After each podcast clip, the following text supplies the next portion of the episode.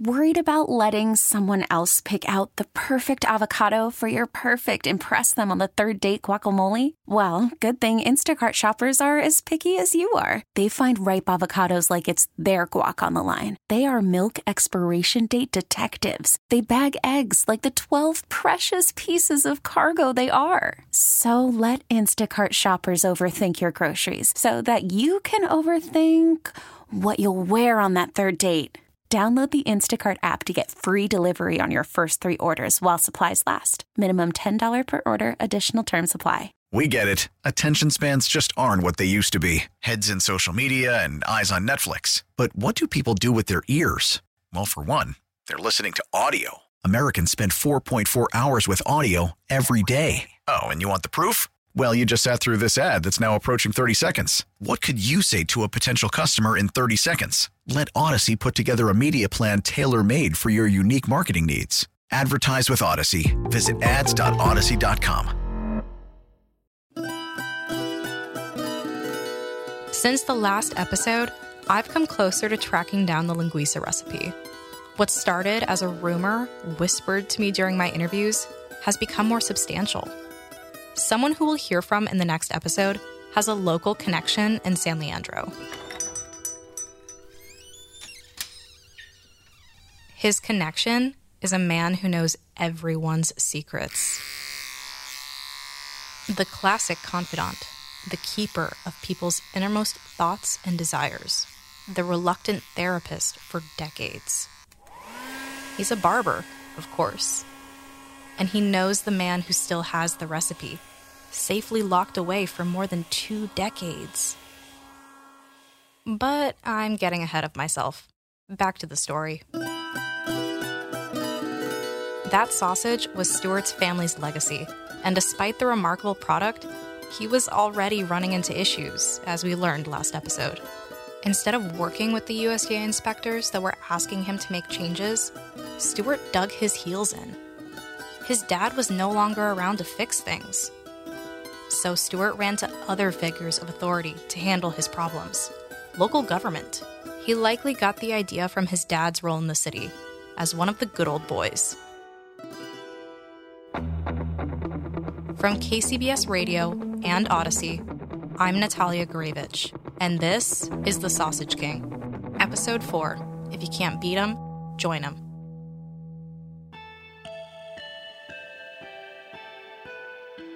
Tweedy was a larger than life local businessman and shook hands with politicians daily.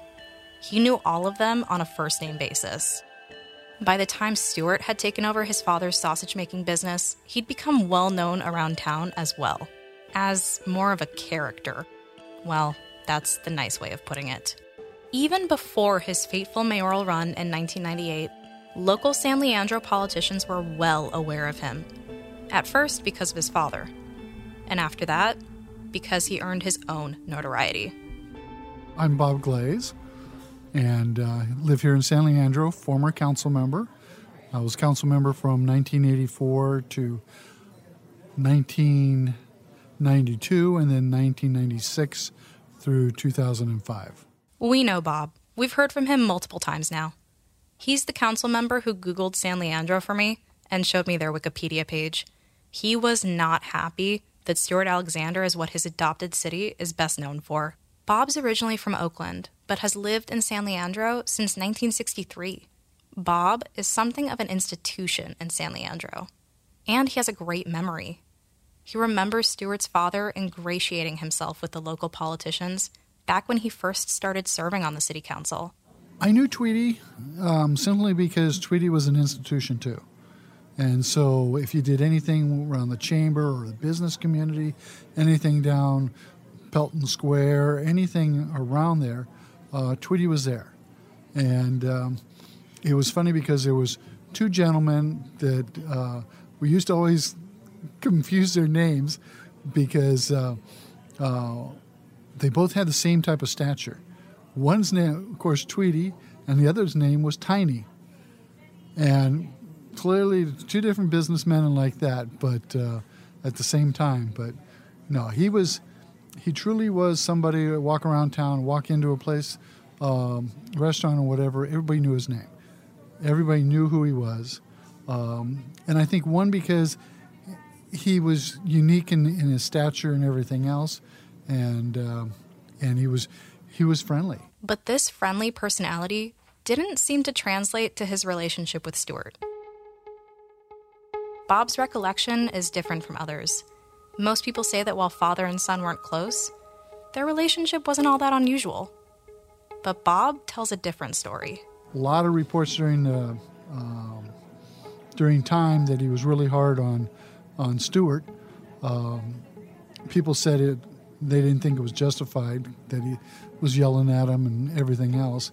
Um, I'm not sure that that's true because he he was Stuart was you know what I knew of him before, and uh, and he would just show up to things and like that. Um, he was somebody that could get himself in trouble and and seemed to be the screw up of of the family, and so it it uh, wasn't unusual, I wouldn't think, for him to do it. Plus, his dad's main focus was on the business, and uh, how he built that reputation with uh, Linguiça and like that was that he was fanatical about how it was done. And when uh, um, Stuart would go in the summertime and like that, you know, he wouldn't follow all the rules, and that was one thing famous for Stuart is he didn't like authority. He didn't like, he really didn't like politicians, but he ran for council. He um, didn't like to follow any rules. Period.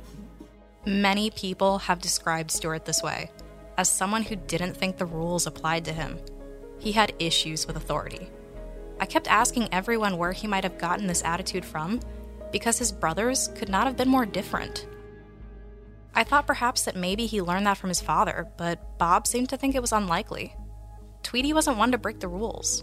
No. Um, I think he would bend them, but I don't think he was in, anywhere close to the extreme that Stuart was. And he was he was generally a nice guy. When you'd meet him and you knew what he'd do, he'd tell you about his business. He'd tell you about you know, things that he does. Um, he didn't give the outward appearance of being that way. Bob even witnessed some of these confrontations between father and son during council meetings or at other events. I've heard him yell at him for doing something, and usually it was something stupid. You know, they'd be like, a, he'd show up to a chamber stuff with, with his dad or whatever, and um, he'd be goofing around in the corner. And his dad would get on him, you know, hey, you know, you're representing the business. You know, it was. I'm not sure exactly his age at that time, but it was probably about four or five years before uh, Tweety's death. Yeah, he was an adult. I mean, he was, and his dad was at the point where he was, he w- was having him out to different things, because he knew he was the heir apparent, and so he wanted him to get used to the business. And I think that's what the majority of arguments that people would hear is about the business or about him acting crazy or stupid, you know, at something that he should be, you know, promoting the business. So, even more troubling, he said, was the way Tweety would essentially bail Stuart out of whatever trouble he'd gotten himself into.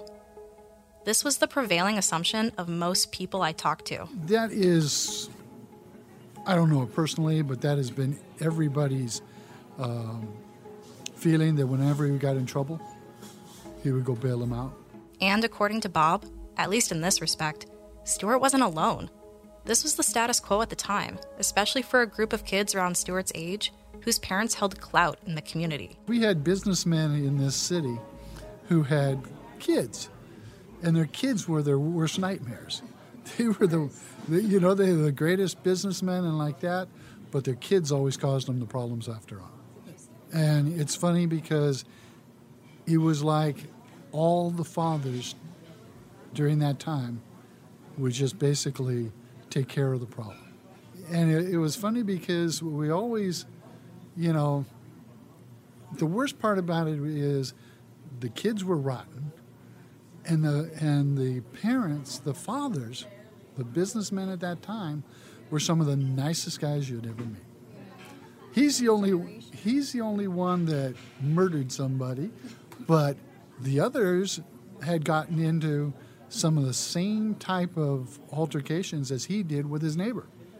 He would do it with, you know, get a run in with the police police department or whatever, and it would always be, you know, oh, dad is such a nice guy, and oh, he'll take care of it. And I'll tell, I'll send him to counseling, whatever it takes.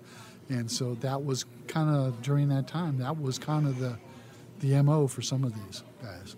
Regardless of the conflict between these fathers and sons, Bob, like most people, had nothing but respect for Tweedy. And that's like some people. Some people, when they walk into a room, they have a presence about them. It's it's one of those phenomenons that you just kind of go, oh yeah, okay, who is this guy? And that that was Tweedy. When Stuart took over this business, he sought not only to fill his father's shoes on the business side of things. Stuart wanted to fill his father's shoes with the movers and shakers in the community too. He assumed the role under his self dubbed title, the Sausage King and expected others to respect him the same way they respected his father.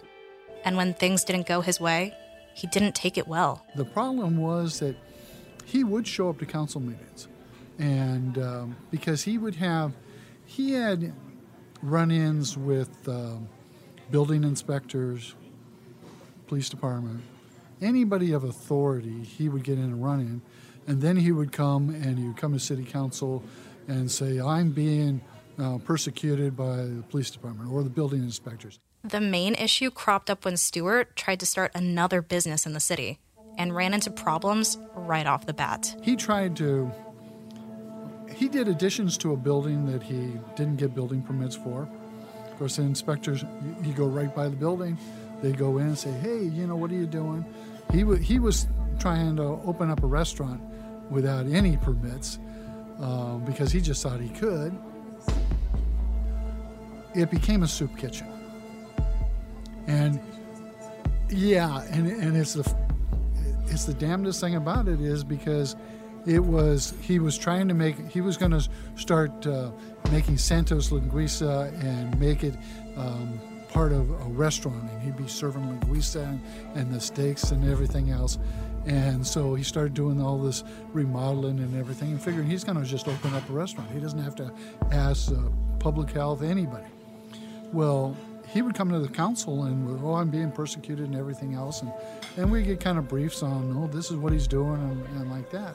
As a workaround, Stuart came up with a poorly thought out plan to get his project off the ground. And when it got to the point where we were truly were thinking it's got to stop and we need to enforce it, he turned around and there was a, um, uh, a lady in uh, Oakland called Mother Wright. He's talking about Mary Ann Wright.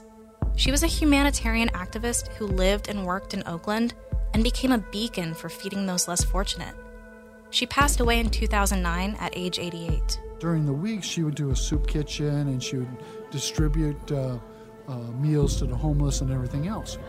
But she had no real kitchen or anything else for it. She did a lot of it at her house or some of her volunteers. And so Stuart got a hold of her and says, Oh, hey, here's a place for a soup kitchen for you.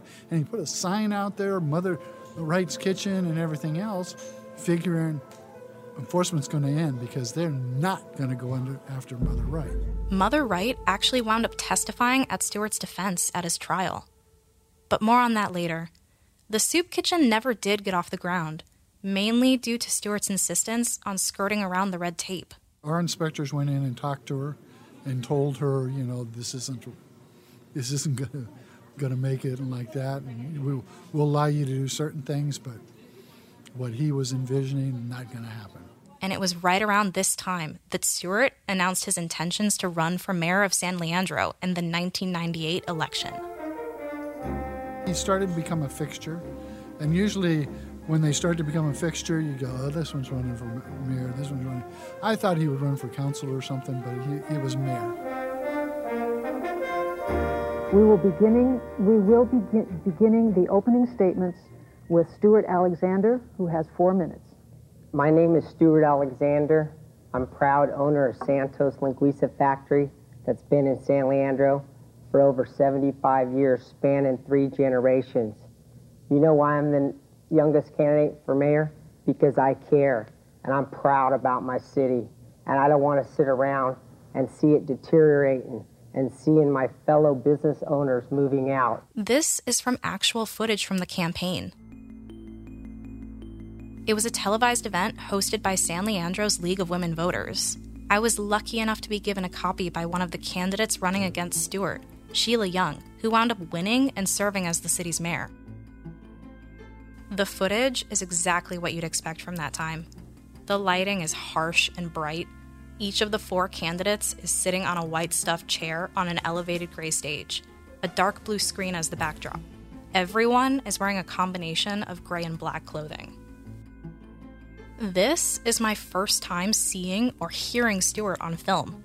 He is not what I was expecting. His voice is more nasal than I'd originally thought. My name is Stuart Alexander. I'm proud owner of Santos Linguiça Factory that's been in San Leandro for over 75 years, spanning three generations. You know why I'm And he looks like David Arquette from the first movie of the Scream franchise. He also has a pronounced facial tic which so far in my interviewing process, no one had mentioned. Every few words, it looks like he takes an extra hard blink, sort of squeezing his eyes shut. When I followed up with people who knew Stuart from a young age, they said it's likely due to him being dropped on his head when he was a baby, and the twitch became more pronounced when he was stressed. All in all, not someone you'd expect to command much authority, or someone capable of the fear and intimidation he'd become so well known for. He looks more like the bullied, not so much the bully. But we all know looks can be deceiving. Why I'd become a good mayor is because I know where to focus. We must focus on a senior center in town. We must focus on building up our marina. And we must also focus on the things citizens need. I ask for you to vote for me because I've lived in San Leandro all my life and I care. I care about the direction it's going. And I want to sit around and watch things happen. I want to join with you and make things happen. Um, that's all I have to say. Okay. That was Stuart Alexander with his opening statement. But to those on the city council, it seemed obvious that Stuart's quest for mayor was most likely a ploy to get the authority he craved. To get government away from him. You know, his, his impression was if you were in power, um, because he felt that the mayor of the city basically would, you know, like his dad had more influence than anybody else and they could actually, if an inspector was coming to his business and was saying, you can't do that, the mayor could say, no, go away, you can't do that. So his impression on government was a little flawed, and I think he thought that he could do more than he actually could, which is usually the same attitude is those that, that have that flawed attitude that get elected all of a sudden go, oh my God, what do you mean I can't do this? I'm a council member. I'm the mayor. And the difference would be is that when he would get in an argument with somebody, if they would push his button, he would explode. The city council members who were already familiar with him were worried that Stuart's temper would get the better of him in the campaign, especially as he zeroed in on his main opponent and the eventual winner, Sheila Young. And we had actually told Sheila a couple times is don't push his button too far. And it was funny because I think after the incident happened with her, I mean, with uh, the Guisa factory, is that I think she really worried that that could have been her. And, or it could have been some of our inspectors, or it's, it's how far you want to push it.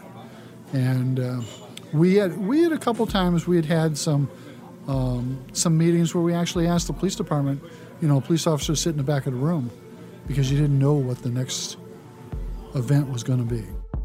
Sheila was used to dealing with crazy people. She'd previously worked as a paralegal in Oakland and was already serving on San Leandro City Council for a couple of years before running for mayor. Most of Stuart's antics didn't phase her. I first met Sheila at Gordon Galvan's house. You remember Gordon. He's made appearances in a few episodes now. He was the former city council member who grew up with Stuart. He's the one Stuart tried to beat up. Gordon's house is on the tail end of a long dead end street. By the time I arrived, Sheila and Gordon were deep in conversation, fiddling with a television remote. The campaign footage was on the television screen in what I could only describe as a family room. The television loomed over the three of us sitting on the couch, Stuart's face staring back at us. Sheila Young. Um, I've lived in San Leandro for 40 years. Um, I was on the San Leandro City Council for a couple of years. And then I was mayor for almost nine years. We changed our voting schedule, so I ended up getting a little extra time. Bob vividly remembers the days when Stuart showed up to city council meetings, but he didn't make as much of an impression on Sheila. I don't remember Stuart coming to council meetings so it would at been, the time. He may have come to uh, meetings after I won the mayor's race, but he never, he didn't come, he didn't come to the, he, he didn't have any qualms with me. I mean, we didn't have any words, although during the campaign, uh, he used to, used to drive one of his trucks with uh, straw in the back end and with a pig and he would park the truck with the pig and the straw in front of my campaign headquarters. and and big signs on the side that said Stuart Alexander for mayor. I don't know. I don't think there was any connection between the He pig and pigs. me. He just he had a lot of pigs. I, you know, I never thought about it in that regard. Never would have connected the dots between him maybe calling me a pig. I, I don't think that was ever his Yeah, I don't intent. think that he was wasn't mean like that with his words. He never used any No. words at me, toward me, about me that I knew about. Um, we were just opposites in a campaign for mayor. Besides the pig, which apparently was one of two pigs that Stuart kept as pets, Sheila maintained that things were relatively civil between them during the campaign. Well, but Stuart was always just a little off the rails, as Gordon has amply explained, and some of what he explained to you, I've actually never heard before. Uh, and it's been it's been 25 years, so um, I don't remember any uh, altercations with Stuart, verbally or any other way. He didn't have a dog in my fight. I mean, it was just, uh, we were not enemies, we were not friends, we just were acquaintances. I mean, everybody knew about Stuart Alexander. It was like, oh, yeah, Stuart. You know, because he did have a, a small tick when he spoke. Well, you- and- you could- you you see could it, see it in the video. Uh, but we were never close. It was all about uh, the city and not being fair to the small businessman and uh, not giving uh, op- you know, opportunities for permits and just wanting money, money, money, money. And that's probably still true today. Yeah. People still get angry that the city needs money, but that's how they operate on taxes. So it was almost kind of like a Trumpian, you know. He was of Trump- he was Trump thing before Trump was Trump, Right? Yeah, right. he was. You know, Well, not maybe not as maybe not as uh, damaging as, but Yeah. but we we did scale we Trump- did uh, speak Trump, to uh, all of the local homeowner associations. We had big events at the Marina Community Center, and we'd all be on stage. He came to all of them, and uh, Eh, whatever he says in this video with the League of Women Voters is exactly what he said the entire the entire time. At first, Stuart's chances weren't too bad. He had a lot of support from the city's Portuguese community, who still remembered and respected the legacy that Stuart's father had left behind. A couple of Portuguese community leaders threw their weight behind him in the beginning, according to Sheila. Maria and Laverne were supportive of Stuart at the time. yeah, they were. They uh, because they they were old time uh, Portuguese San Leandro, which of course San Leandro was mostly Portuguese once upon a time, and um, they were all from that era with Right. Tweety. I think They all knew Tweety. Yeah. That's he got a lot of support from that group of people. right, and the and the linguiça was a big deal because Maria and Laverne always had that at all their parties. Mm-hmm. But she soon came to uh, move her affection in a different direction when he didn't win the election. Um, but you know, there wasn't really. It was an interesting campaign. There were there were two people in the campaign who were just a little off center. One was Stuart, and the other was Lou Filipovich, who was extremely well known and was at every council meeting. And I could I could give you lots of stories about Lou. Uh, but then the other person on the, we were just talking about this of the four people who ran in that campaign. I'm the only one who's still alive. the other three have passed away. And anyway, so other than other than the the pig in the back of the truck, which I will never ever forget because he left it there for days, almost every day. He would drive it away at night, take the pig home, feed it, bring it back, and it would snort out in the. I never went close enough to That's see if pretty it's good the same taunting one. right there. That's- Stuart's campaign was focused on promoting small businesses and lessening government regulation. Both Sheila and Gordon remembered this, and it was clear in the campaign video as well. How will you, as a, coun- as a mayor, help council members to reach consensus on controversial issues? The question gets at your team building skills, your ability to listen to the community, and to listen to your colleagues. And we'll start with you, Stuart Alexander. Well, my expertise is knowing from kids to seniors what their needs are and also dealing with other businesses throughout my business life is coming to a common agreement with each council member to benefit the residents of San Leandro without costing them taxpayers money. Thank oh, you. Okay, thank you. That was the answer of Stuart Alexander.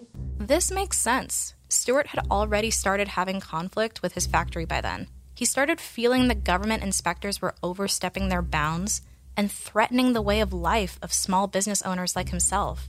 In a way, him running for mayor was a roundabout way for him to try to shake the grip they seemed to have on his operation. But it didn't work.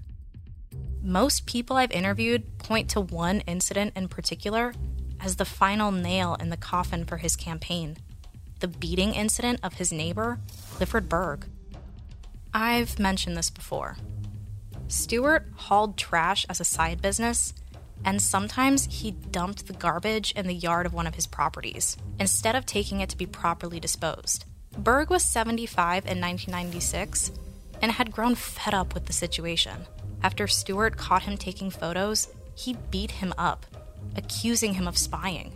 Stuart was never charged in the attack and reportedly paid Berg $10,000 to forget it.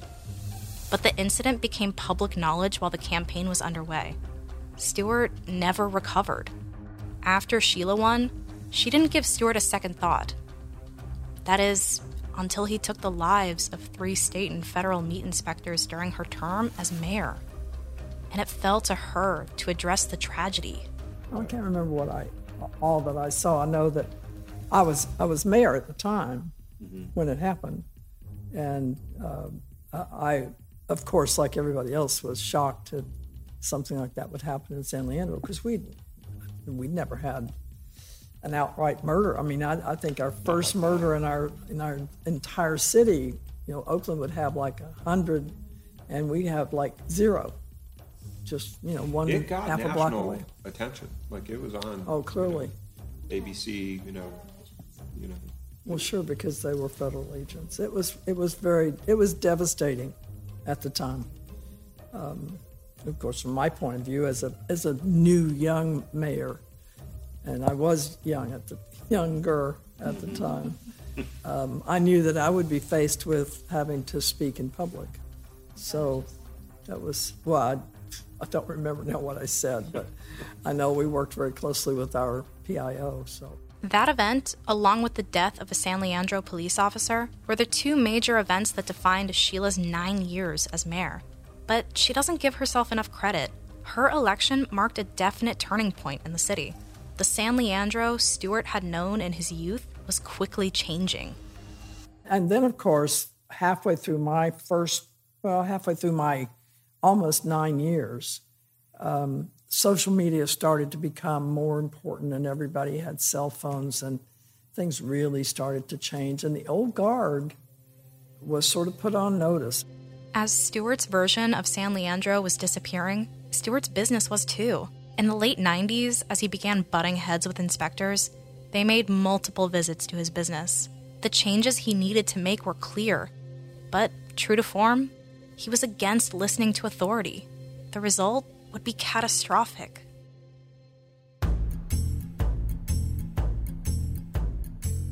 In the next episode, we will finally learn what exactly happened that fateful day at Stuart's factory and what the inspectors had been doing in the time leading up to their fatal attack.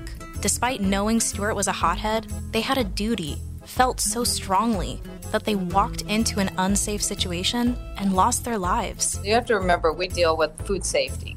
So we can't just let things go.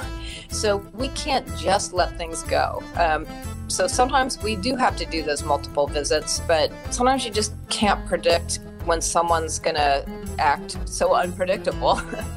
the Sausage King is researched, written, and narrated by me, Natalia Gurevich. Matt Pitman, Don Bastida, and Eric Brooks are our producers, with production, sound design, and editing by Matt Pitman. Cover art created by Dre Iribaran. Social media by Greg Wong. Jennifer Seelig is brand manager for KCBS Radio. The Sausage King is a production of Audacy. Listen and subscribe on the Audacy app or wherever you get your podcasts. We get it. Attention spans just aren't what they used to be heads in social media and eyes on Netflix. But what do people do with their ears? Well, for one, they're listening to audio. Americans spend 4.4 hours with audio every day. Oh, and you want the proof? Well, you just sat through this ad that's now approaching 30 seconds. What could you say to a potential customer in 30 seconds? Let Audacy put together a media plan tailor made for your unique marketing needs. Advertise with Audacy. Visit ads.audacy.com.